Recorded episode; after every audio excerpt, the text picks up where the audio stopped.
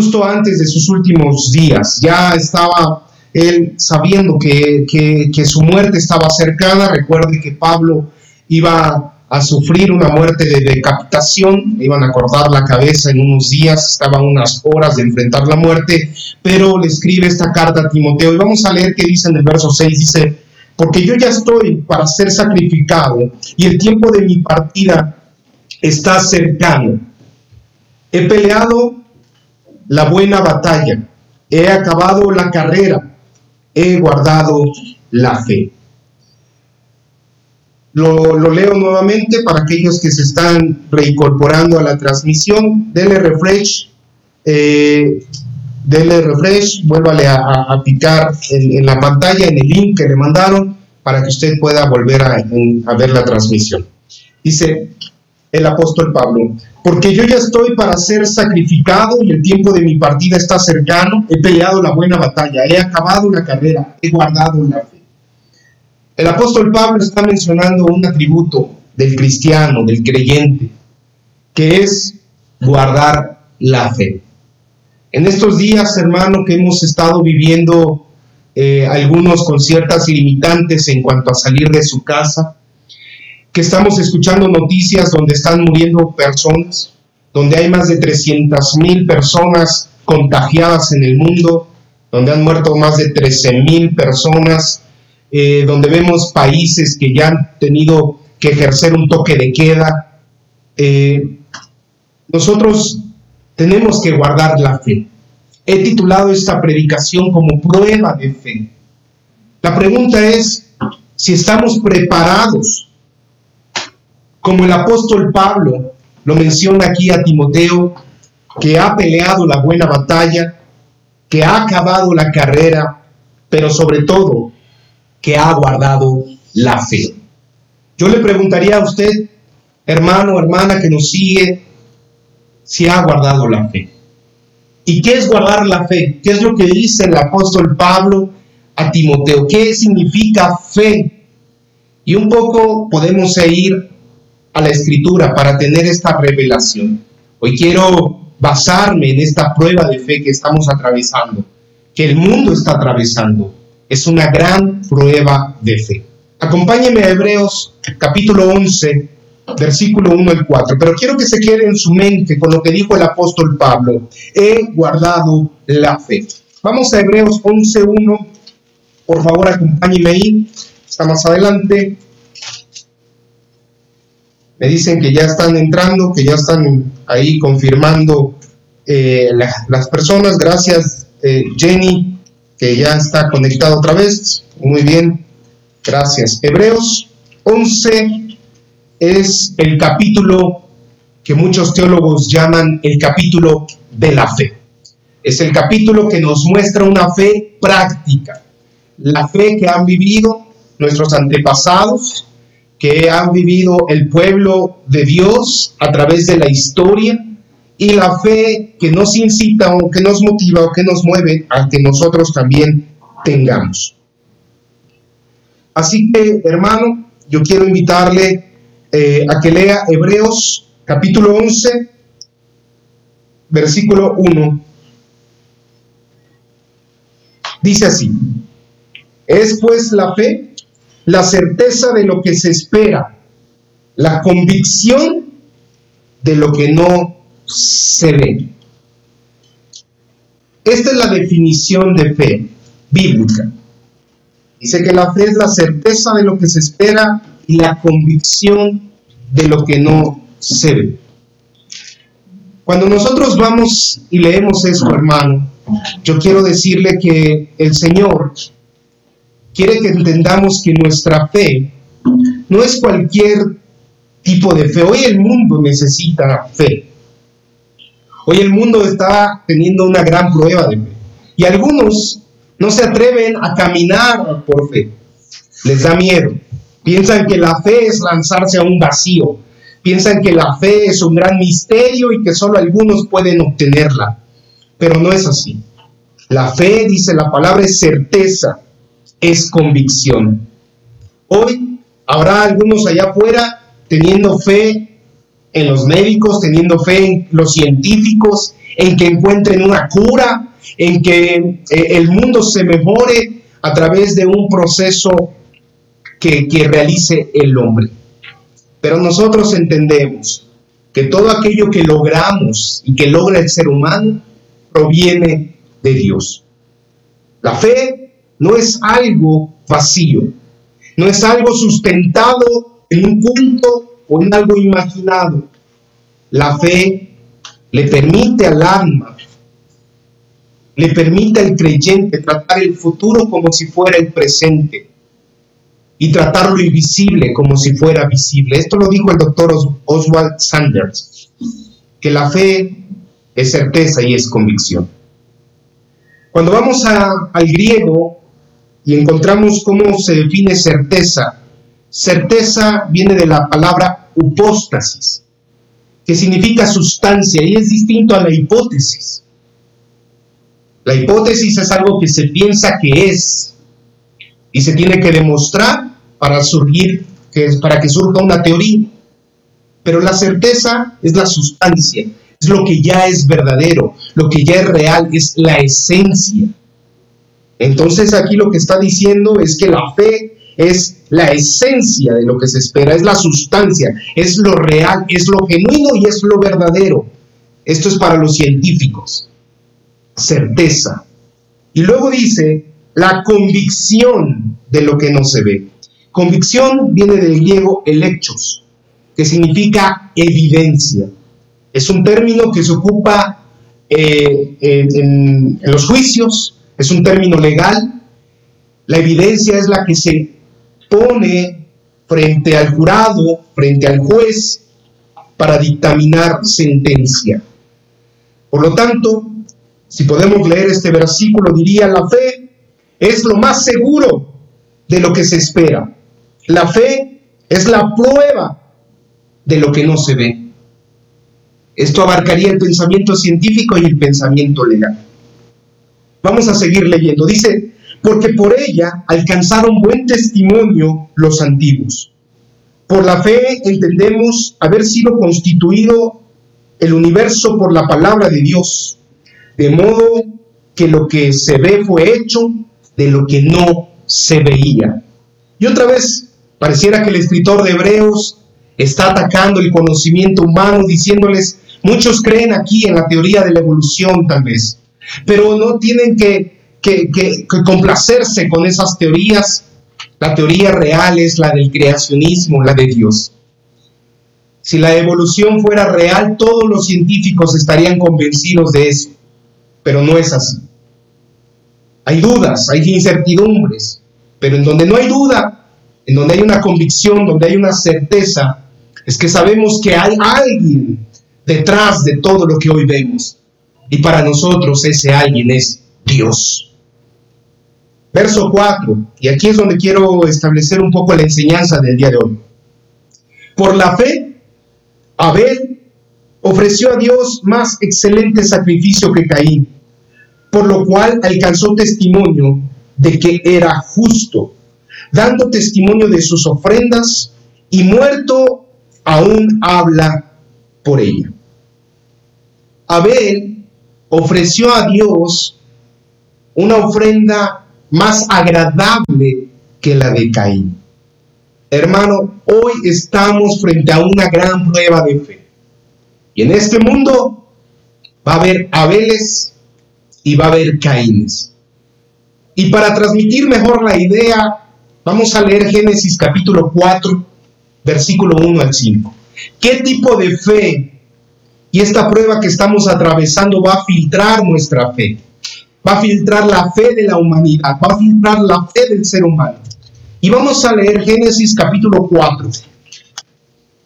Por favor, acompáñenme.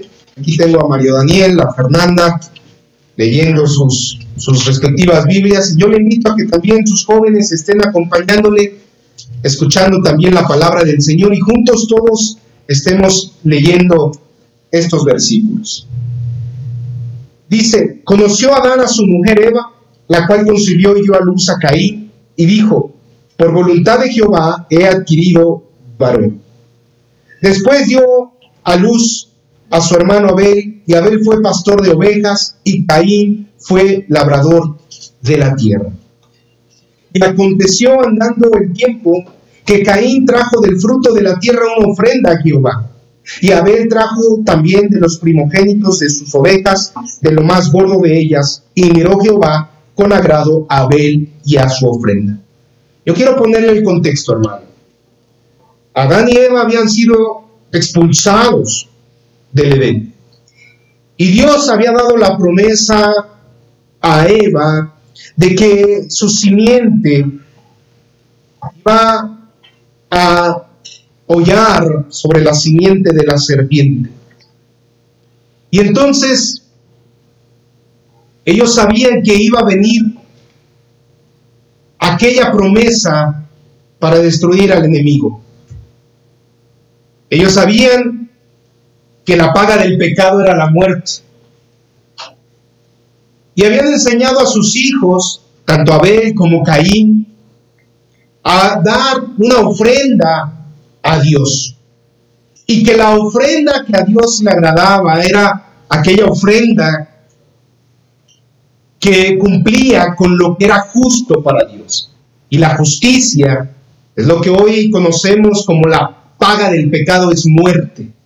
La única forma de expiación era el derramamiento de sangre. Teniendo ese contexto, Abel y Caín son educados en casa de la misma manera, con los mismos principios, con los mismos valores. Ambos hijos educados con el mismo principio. Y quiero que ponga mucha atención aquí. Ambos sabían lo que Dios esperaba de ellos. Pero Caín vino delante de Dios y le ofreció lo que él pensó, lo que él pensaba que era correcto. Él dijo, esto es lo que le va a agradar a Dios, esto, este es fruto de mi trabajo, yo me dedico a la tierra, entonces esto es lo que le voy a dar a Dios. Y hoy mucha gente piensa, hermano, que por las obras que haga buenas puede estar agradando a Dios. Y tal vez hoy el mundo está enfrentando allá afuera esta, esta enfermedad y está diciendo, bueno, pues eh, yo voy a tratar de ser bueno con mi vecino, y voy a auxiliar al que no tiene y le voy a ayudar y pensando que con estas cosas estamos agradando a Dios. Esa es la fe de Caín que piensa que lo que hace es correcto y por tanto que es correcto es agradable a Dios. Mientras tanto, Abel viene delante del Señor y con una fe distinta dice, yo voy a obedecer a mis padres respecto a lo que a Dios le agrada. Y a lo que a Dios le agrada es esto. Esta ofrenda es lo primogénito de sus ovejas y lo trajo en holocausto y en sacrificio a Dios. Él trajo su obediencia a Dios. Hermano, este tiempo es un tiempo de prueba de nuestra fe. Si en verdad queremos guardar la fe, si en verdad queremos volvernos como el apóstol Pablo, librar la buena batalla, haber corrido y ganado la carrera, haber terminado y guardar la fe, implica que en estos tiempos más que nunca tenemos que ser obedientes a Dios. Esto no implica dejar de hacer lo que es correcto, pero no solo es hacer lo correcto lo que agrada a Dios, lo que agrada a Dios realmente es obedecerle. Este tiempo es un tiempo en el cual debemos de mostrar nuestra fe. Los jóvenes tienen que mostrar su fe ahora. Este es el día. Este es el momento que hemos clamado al Señor, donde el pueblo de Dios, los hijos de Dios se manifiesten y sean luz de este mundo y la sal de la tierra. Todos están oprimidos, algunos con desesperanza, sin paz, con miedos. Hoy podemos mostrarles nuestra fe en obediencia al Señor. Podemos hablarles de un Dios que ama, que libra a su pueblo, que los guarda, que los fortalece, que los anima, que los restaura y que los sana. Un Dios que tiene pensamientos de bien y no de mal. Un Dios cuya voluntad es buena, es agradable y es perfecta. Un Dios de tiempos, un Dios de tiempos de reír Y hoy hay tiempos de llorar, hay un tiempo de salir y hay un tiempo de guardarse. Un Dios que tiene todo bajo control. Este es el tiempo de mostrar una fe genuina, hermano. Que obedezca al Señor desde lo más profundo de su ser y no solo de manera figurativa, de manera expuesta. Hoy es tiempo de hacer que la fe sea tangible para los demás. Hoy me imagino a los jóvenes en su casa honrando a sus padres, obedeciéndolos, siendo autodidactas, estudiando, preparándose, hablándole a sus amigos, exponiendo el Evangelio, diciéndole no temas, el Señor está contigo, Dios te ama, te va a dar una oportunidad. Yo me imagino a mis hermanos que tal vez tienen sus negocios y que por algún motivo se están viendo afectados, que transmitan a otros negocios la confianza que tienen ustedes en el Señor, que no hay justo desamparado ni su descendencia que mendigue pan. Hoy me imagino hombres y mujeres que en su trabajo, que tal vez no pueden o no han dejado de trabajar, que ahí en medio de su situación laboral, ellos transmitan confianza y seguridad diciendo yo soy obediente a Dios, no me oculto, he guardado mi fe y hoy la expongo delante de ustedes porque el Señor me guarda en este lugar. Hoy me imagino mujeres hablando con otras mujeres diciéndoles, ten paz, ten confianza y seguridad porque Dios está contigo, porque Él no te desampara, Él te guarda, Él te levanta. Quiero ejemplificar la fe de Abel. Y no hallé mejor ejemplo que lo que narra el libro de Hechos, capítulo 16, verso 22. Estamos viendo la diferencia entre la fe de Caín y la fe de Abel. Una fe que obedece, no solo una fe que se basa en su pensamiento de lo que es correcto, Estamos hablando de la diferencia que hoy experimenta la humanidad ante estas adversidades, esta prueba de fe. ¿Qué fe es la que mostramos? ¿Una fe certeza? ¿Una fe con convicción? ¿Una fe segura? ¿O somos de aquellas personas que hoy transmitimos una fe vacía, misteriosa, una fe que solo hace lo que es correcto pensando que así agrada a Dios. Espero que el mensaje esté quedando claro, hermano. Y con este ejemplo voy a, dejarlo eh, de forma mucho más práctica, porque la fe es práctica, la fe nosotros la vivimos de forma práctica. Voy a esperar aquí, ya lo tienen, Hechos, capítulo 16, verso 22 Sé que algunos nos están escribiendo. Eh, estamos tratando de, de darles respuesta para que todos puedan seguir viendo este mensaje. Todos están en línea, no se ha cortado, gracias a Dios. Estamos todos escuchando la palabra del Señor. Bien. Hechos 16, verso 22. Aquí pasa una situación bien interesante. Vamos a ver que el pueblo, dice, se agolpa contra ellos. Los magistrados, rasgándole las ropas, ordenan azotarle con varas. Y después de haberles azotado mucho, los echaron en la cárcel, mandando al carcelero que los guardase con seguridad. Estamos hablando de Pablo y de Silas. Ellos estaban predicando el Evangelio y la gente se agolpa contra ellos y los llevan a la cárcel. Dice el verso 24, el cual, recibido este mandato, los metió en el calabozo de más adentro y les aseguró los pies en el cero. No los metieron solo a un calabozo, dice la palabra que los metieron al calabozo de más adentro, el más profundo. Hermano, las cárceles no son nada comparado con lo que eran los calabozos en aquellos tiempos, en los tiempos de los primeros cristianos.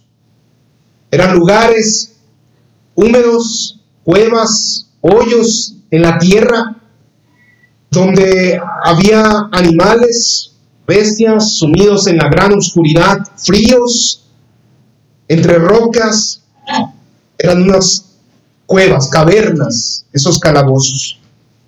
Pero dice el verso 25, pero a medianoche, orando Pablo y Silas, cantaban himnos a Dios y los presos los oían. ¿Qué estaba haciendo Pablo y Silas ahí cuando estaban, escuchen bien, en el calabozo de más adentro, atados de pies y de manos? Ellos dice la palabra que estaban qué? Orando. Estaban orando y estaban cantando himnos, estaban alabando a Dios. Dígame si no, en estos tiempos hay gente que está hoy pareciera amarrada de manos y de pies. Que algunos no han o no podrán salir de sus casas por un tiempo. Pero ahí usted puede guardar su fe. ¿Cómo? Orando y alabando al Señor. ¿Cómo lo hizo Abel? Trayendo el sacrificio que a Dios le agradaba, siendo obediente a la palabra de Dios. Aún en aquel momento, aún en ese lugar, aún en esta situación, nosotros podemos dar testimonio del poder de Dios, orando y alabando al Señor.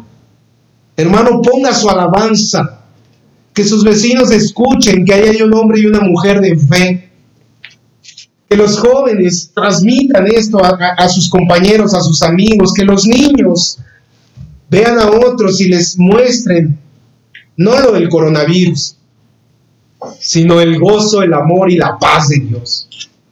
Fíjense lo que pasó. Los presos oían a Silas, a Pablo cantando y orando al Señor. Esos presos estaban siendo también ministrados por la oración y los cánticos de Pablo y de Silas. Hermano, hoy la gente necesita de hombres de fe, de mujeres de fe genuina, de las fe que obedece, de los que no se avergüenzan del Evangelio. Hoy hombres y mujeres necesitan de una fe viva, práctica, que nosotros manifestemos y mostremos nuestra fe delante de ellos. Este tiempo es una oportunidad muy valiosa, hermano, para que la gente se arrepienta de sus pecados y vuelva a Dios. No nos dejemos ser como Caín y que hagan lo que ellos quieran, lo que piensan que es correcto. No nos dejemos que, que la gente se quede en sus filosofías vacías de energías, de limpias, de remedios caseros, Hoy es la oportunidad que Dios nos está dando para llevarnos a los pies de Cristo. Oremos, alabemos al Señor y mostrémosle cómo vivimos nuestra fe. Este es el tiempo de darles esperanza, de darles ánimo y de decirles confía. El Señor tiene el control y de que ellos se conviertan a Dios. Dice la palabra que entonces, escuche bien hermano, cuando estaban orando en ese lugar enclaustrado, cuando ellos estaban amarrados de pies y manos, cuando ellos estaban orando y cantando, vino un terremoto.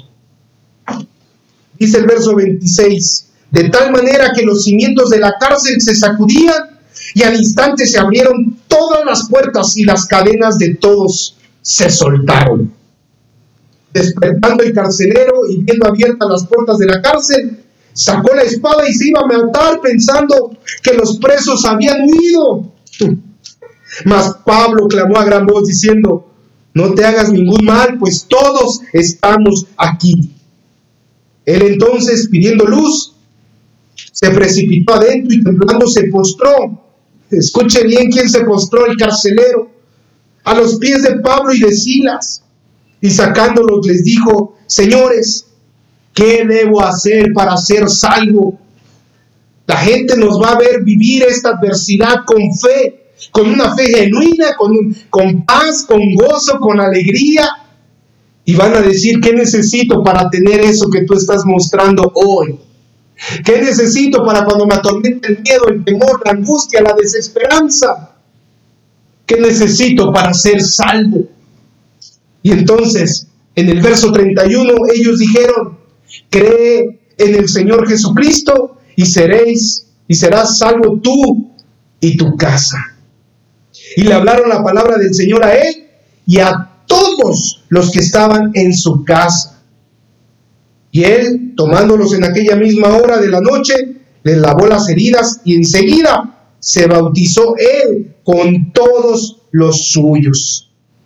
Hermano, puede seguir leyendo la historia, pero mi intención hoy es dejarle un mensaje muy claro en su corazón.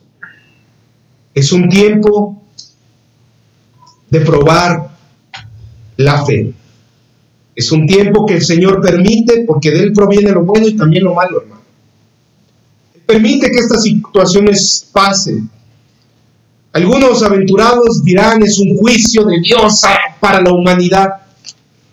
A mí no me gusta verlo así. Me gusta entender que Dios es un Dios de amor, de misericordia para su creación y que hoy nos da la oportunidad de probar nuestra fe. ¿Y cómo la vamos a probar? Si no es ante la adversidad y ante aquellas cosas que nos generan gran temor. Es por eso que comencé con el ejemplo del apóstol Pablo. Él iba a morir, pero ese mensaje, esas líneas que le escribió a Timoteo, son palabras no de un hombre que está moribundo, no, no, son palabras de un hombre que es victorioso, es un hombre que está fortalecido y que está afirmado en la fe. Son palabras de alguien que ganó, no alguien que perdió. Y hoy, hermano, tenemos que levantarnos unidos, creyéndole a las promesas de nuestro Dios y diciéndole al mundo que somos más que vencedores en Cristo Jesús. Créalo, mi hermano. Somos más que vencedores en Cristo Jesús. Ciertamente algunos partirán en este tiempo. Será su tiempo y el tiempo que el Señor les ha llamado. Pero ojalá y Dios nos permita ser ese instrumento para que ellos no se vayan sin ser salvos. Que nos permita darles el mensaje de vida, el Evangelio, que nos permita ser el instrumento por el cual ellos se reconcilian con nuestro Dios. Vivamos nuestra fe hoy más que nunca. Hablemosle a la gente seamos obedientes, seamos como Abel, manifestemos nuestra fe. Hermano, quisiera cerrar con una oración, que orara conmigo, que fuéramos hombres como Abel, como Pablo, como Silas, y que no permitamos que el temor, la incertidumbre nos tape la boca o nos agobie el corazón sino que este tiempo sea la oportunidad gloriosa de manifestar en quién hemos creído, por qué estamos confiados y por qué estamos seguros, porque es por Él y es para Él. Dios nos librará y nos sacará adelante, hermano. Confiamos en un Dios vivo, en un Dios que le ha dado a su pueblo la victoria ante cualquier circunstancia. Pero es un Dios que también nos deja atravesar el desierto para probarnos, para saber lo que hay en nuestro corazón, pero para la postre. Así que en esta confianza oremos al Señor y roguemos, porque nadie, porque a nadie le falte la fe en este tiempo. Oremos al Señor para que seamos fortalecidos en nuestra fe. Padre, aquí están tus hijos. Aquí están los que te adoran. Aquí están los que buscan de ti, los que anhelan tu rostro y los que día a día están buscando, Señor, agradarte. Así como la ofrenda de Abel sigue hablando por él, nosotros en este tiempo queremos ofrendarte, Señor. Nuestra vida, nuestro testimonio. Queremos ofrendarte, Señor, todo nuestro ser nuestro servicio, para que otras personas te conozcan, para que sea alumbrado su entendimiento, para que la luz resplandeciente de Cristo venga a sus vidas, para que ellos también tengan esta paz y gozo que hoy nosotros estamos experimentando en medio de esta circunstancia. Permite que te conozcan, Señor. Úsanos a nosotros, usa nuestras bocas, nuestras manos, lo que somos, para dar testimonio de tu poder y tu gloria. Bendícenos, Señor. Y hoy te ruego por mis hermanos que están angustiados, porque les fortalezcas la fe, porque sepan que su fe es una fe con certeza y con convicción, Señor, que es una fe que no está sustentada en el vacío ni en un gran misterio, es una fe viva, práctica, Señor, que tiene sustento a través de tu palabra, que es una convicción real, Señor, tu presencia en medio de esta humanidad. Que mis hermanos tengan una fe fortalecida, Señor. Fortalécenos ahora. Y que todos aquí, Señor, nos unamos en oración y en ruego por aquellas personas que no te conocen. Que tengas misericordia, Señor. Que nos permitas llevarles tu palabra y tu mensaje de salvación y de vida eterna. Que nos dejes alcanzar millares de personas en este tiempo de angustia, Señor que la gente se arrepienta y vea esto, Señor, como la oportunidad que tú le estás dando para volver a hacer lo bueno, a hacer lo correcto, no a tener una fe de Caín, sino una fe de Abel. No que piensen que haciendo obras buenas te agradan, sino que arrepintiéndose y volviendo a ti, creyendo en el sacrificio que has hecho por cada uno de nosotros, es la única manera en que entraremos a tu presencia. Hoy, Señor, convence el pensamiento de la humanidad. Redarguye los corazones y que nosotros seamos partícipes del mensaje de vida que tienes para esta tierra. Bendícenos hoy, Señor. Sabemos que tus tiempos están cerca y queremos estar preparados, listos. Estamos seguros y confiados de que no será un día antes ni un día después, será el día que tú quieras, Señor. Confiamos en ti, Señor, y en lo que harás con nosotros. Te alabamos y te bendecimos, Padre, en el nombre de Cristo Jesús. Amén, amén y amén. Amén. Y hermano, si usted tiene a alguien ahí que por primera vez está escuchando este mensaje, yo te digo, no es casualidad que lo estés escuchando, Dios te está hablando. Y tal vez has querido ser bueno, pero no es querer ser bueno, no, no es como, como Caín que quiso hacer algo bueno para Dios. A Dios no le agrada esa ofrenda, a Dios le agrada la obediencia, el arrepentimiento, el sacrificio. Y hoy Dios te está diciendo, vuelve a mí. Así que usted, hermano, recién eh, eh, partícipe de esta palabra, yo quiero darle un mensaje de parte de Dios. Es tiempo de confesar tus pecados al Señor. Es tiempo de arrepentirte. Es tiempo de que le des la oportunidad a Dios de que venga a tu vida y a tu corazón. Yo voy a hacer una oración, pero te voy a invitar a que tú la hagas con sinceridad. Y ahí donde tú estás, ahí en tu casa, en la casa de tu amigo, de tu familiar, haz esta oración y hazla de forma audible. Porque con la boca confesamos para salvación, dice la Escritura. Así que vamos a hacerlo juntos. Vamos a decir así, Señor Jesús, Señor Jesús. en esta hora reconocemos que hemos pecado. Hoy te ruego, Señor, que me perdones y abro mi corazón para que vengas a mi vida y la gobiernes para siempre. Yo confieso que Jesucristo es mi Señor y mi único Salvador. En el nombre de Cristo Jesús. Amén. Amén. Y hermano, yo quiero invitarte, si tú hiciste esta oración por primera vez, va a aparecer en la descripción del video eh, un link para que tú puedas poner tus datos. Queremos orar por ti, queremos bendecirte y ser de bendición para tu vida. Y hermanos de tierra prometida, les, amo, les extraño. Es, es difícil estar a esta distancia, pero es una oportunidad que Dios nos está dando para crecer. El ministerio va a crecer no es casualidad que hayamos celebrado recién nuestro aniversario y que el reto haya sido ir y hacer discípulos. No es casualidad. Es Dios obrando y haciendo que nosotros salgamos al mundo a exponerles la verdad del Evangelio. Es por eso que hoy el Señor nos está permitiendo evolucionar, usando todas las herramientas a nuestro alcance. Y usted verá, hermano, que Dios hará una gran obra a través de su vida y de este ministerio. Tierra Prometida ha sido llamada a ser semillero de grandes discípulos del Señor. Así que compartamos el Evangelio, compartamos este mensaje y digámosle a la gente, ten paz, confía, nuestra salvación viene de lo alto, viene del Señor. Estemos seguros y confiados que este tiempo pasará y Dios nos va a guardar. Que el Señor le bendiga, hermano. Les, les mandamos un fuerte abrazo, un saludo y que donde quiera que usted esté, el día de hoy haya sido edificante.